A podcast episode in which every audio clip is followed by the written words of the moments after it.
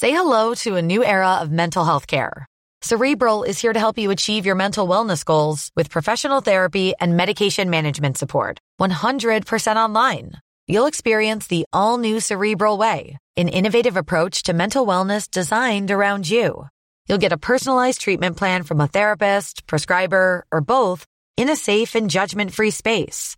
Your cerebral therapist or prescriber will outline a customized plan with clear milestones along the way so you can get to feeling your best. With Cerebral, you're not alone in your mental health journey.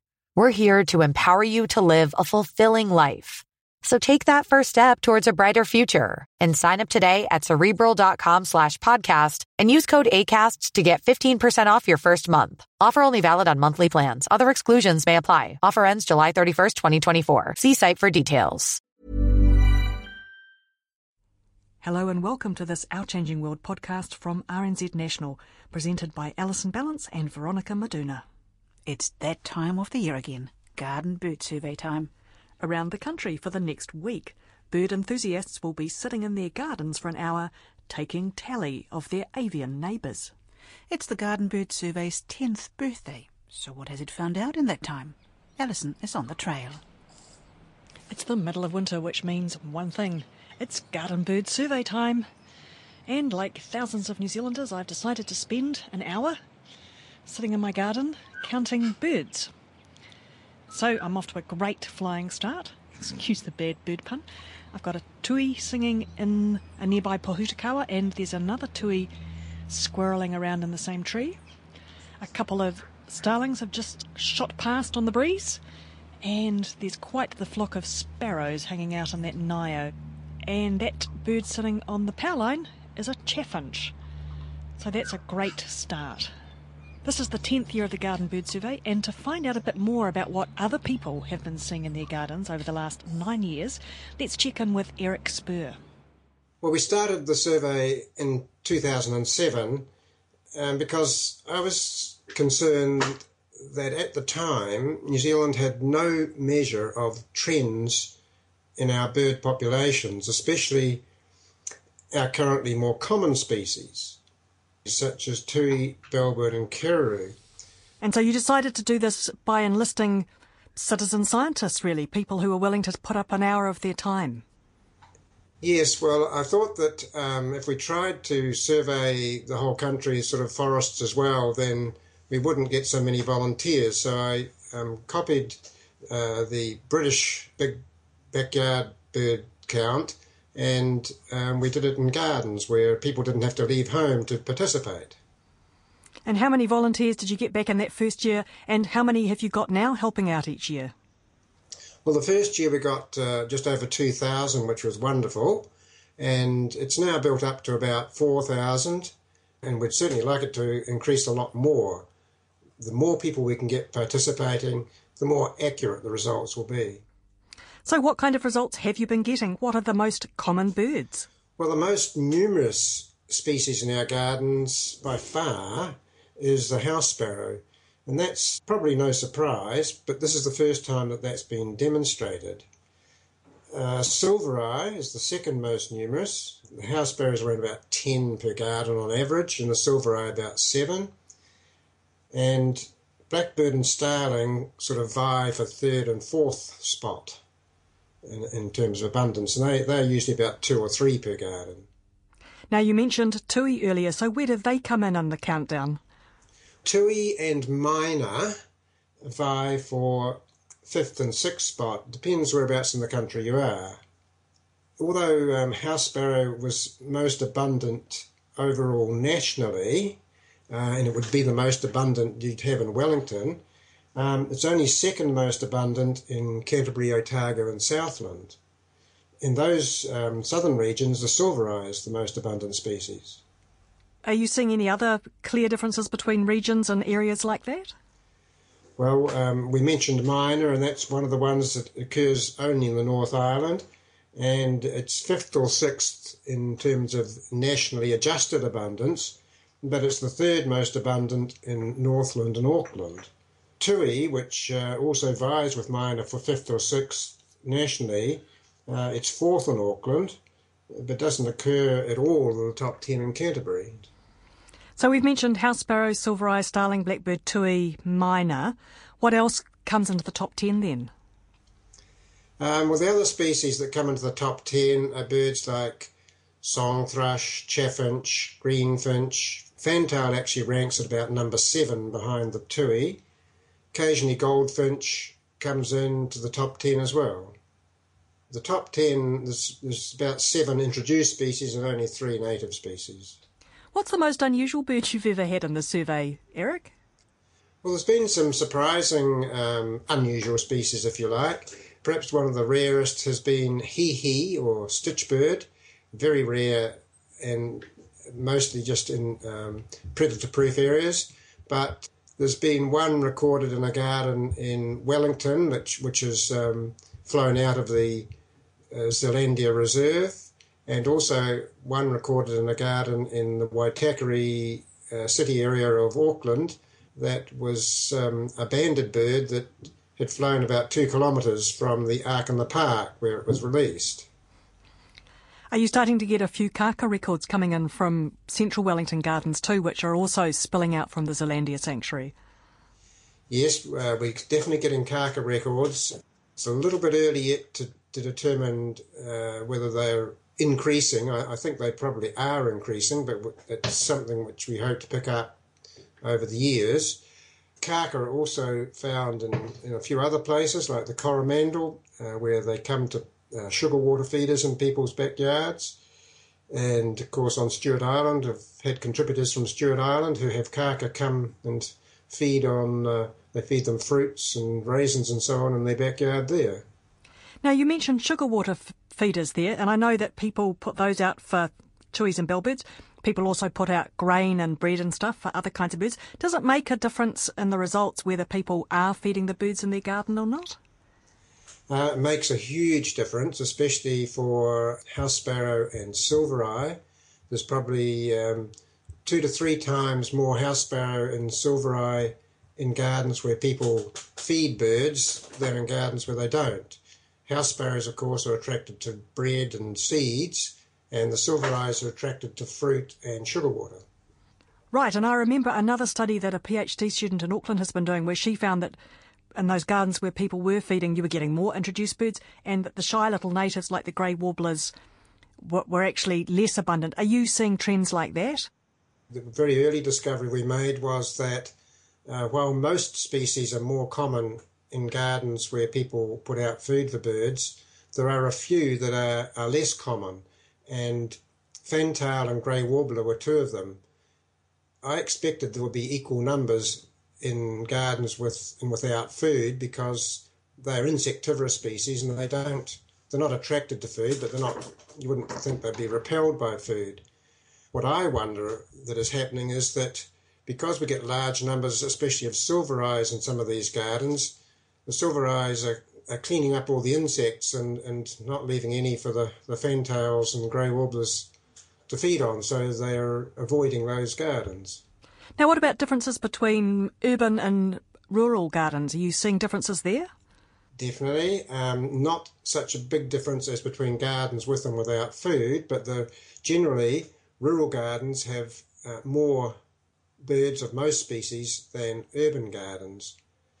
And I, I wonder if the reason for that is that the that, that rural gardens are perhaps larger and more diverse in vegetation than urban gardens. The exceptions are birds like house sparrow, rock pigeon, spotted dove, uh, Barbary dove, greenfinch. They they're more common in urban gardens, and I think that's because people are, are feeding seeds and bread to the birds more in urban gardens. Now you mentioned that your original motivation for starting the Garden Bird Survey was to get a sense of population trends. How's that work going? Well, we've now got nine years of data, and we're starting to see uh, trends in, in, some species, um, but the analysis is still ongoing. And we hope that um, probably after the end of this year's uh, survey, we'll have 10 years of data, we'll be able to get the, the analysis completed and perhaps have uh, something to tell you early next year. Thanks, Eric. And welcome back to my garden bird survey, where the tui has fallen silent But just as I'm talking to you, I see a black-backed gull flying past and a blackbird hopping around on my neighbour's lawn. I think I'm allowed to count that. And the flock of sparrows that I had on the tree that I thought numbered about eight has swelled in numbers to at least 12. Now, before I came out today, I checked in on the Facebook page, and there's quite an active community on the New Zealand Garden Bird Survey Facebook page, and a whole lot of really interesting resources. So, to go and find out more about those, let's catch up with Catriona MacLeod from Landcare Research and find out what she's doing with all the data. We've become involved with the Garden Bird Survey because we're working on a bigger project interested in working out how to make indicators accessible to people and useful to people. Indicators, explain those to me. okay, well, indicators are information that tells us about the environment that we're living in, and it's like data that we use to tell us what, is there a problem in the environment or are we being successful with the management that we're trying to do if things are going wrong and and if they're going well as well excellent yeah. so an indicator species then is really one species that gives you an insight into the bigger picture of what's going on. Yeah, that's right. Because yeah. the bigger picture is really complicated. That's right. and we don't have the time and the resources to get out there and, and manage all of that. And so, because um, where birds sit in the food chain, they actually tell us a whole story about what's happening across that wider environment that we live in because they're feeding on insects and seeds and the fruit in that environment. And so, yeah, they give us a, a short, sharp way of trying to get a handle on what's happening within the environment. So birds are good from your point of view, and they're also good from the public's point of view because this is a citizen science project, and people are interested in birds. Yeah, well, that's certainly come out in our discussions with people taking part in the survey, and beyond that, people involved in other bird projects as well, as they basically keep telling us, you know, birds really enrich our lives, and um, we enjoy seeing them every day, and we enjoy the species that we encounter every day as much as we appreciate those endemic species that are threatened in New Zealand as well well and recognise the value of them. So, what are some of the things you've been doing? I know you have a Facebook page, and I know that because I happen to follow it. So, what, what have you been doing there? Well, the idea behind that was that every year Eric would get stories from participants and photographs from participants really excited about the birds in their garden in their local environment and they wanted to share that.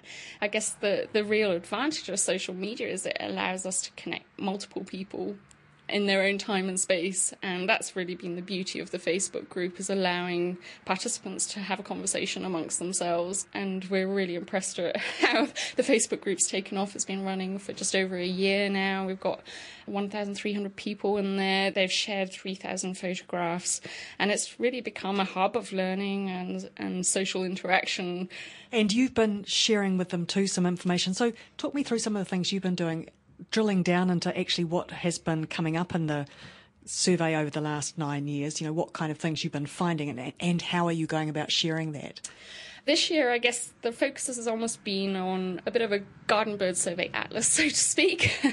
so we've been building um, maps that show the story of 16 different species that are commonly found in gardens around New Zealand.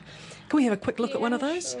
Let's pull up tui because we both know that tui are really popular birds. Okay. 2,000 people took part in a questionnaire recently and told us that this was their favourite garden bird by far. Yeah, so basically the structure of the fact sheet is a few little quirky facts about the um, tui that you might not know about. So the male um, tui are 40% bigger than female tui. That's interesting. Yeah, it is. Who would have thought? and then we've got um, some of the different names that you might know tui by. And I think what's quite phenomenal for tui is that actually preferred Māori name is actually Koko, not tui at all. But and then there's may... a wee map of where they are yeah, around so... the country. So Northland's a good spot for them.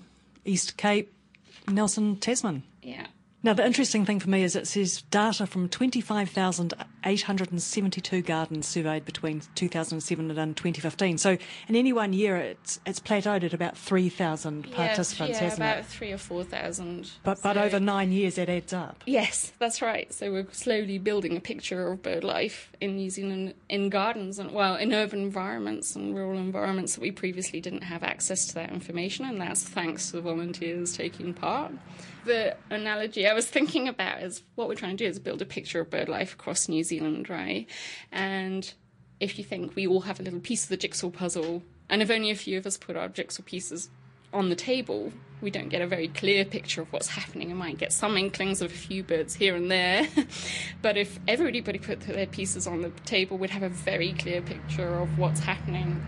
And so that's um, really why we want to encourage people to take part and to encourage others to take part as well because the more people that take part the better the picture that we get and the more sensitive those indicators will be to change which means that we can respond more quickly to change and investigate it and respond to it and make sure that we're dealing with any problems, but also it means that we can celebrate the successes that we see in, in the environment and be sure what we are doing at the moment is appropriate and resulting in the outcomes that we're looking for. Thanks, Catriona. Meanwhile, my garden bird survey is coming to an end. So, how did my garden tally go? Well, I think I've got a very average garden. I got 12 house sparrows, 5 starlings, 2 tui, a chaffinch, a blackbird, and a southern blackback gull. Not bad. Many thanks to Eric Spurr and Catriona MacLeod from Landcare Research. The Garden Bird Survey runs from June the 25th to July the 3rd, and you'll find a link to their website and Facebook page on our webpage, rnz.co.nz slash Our Changing World. That's all for now, but you can stay in touch with us on Twitter at rnz underscore science. Kia ora mai. Botox Cosmetic, out of botulinum toxin A, FDA approved for over 20 years. So, talk to your specialist to see if Botox Cosmetic is right for you.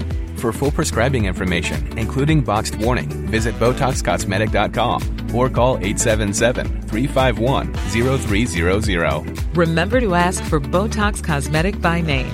To see for yourself and learn more, visit BotoxCosmetic.com. That's BotoxCosmetic.com.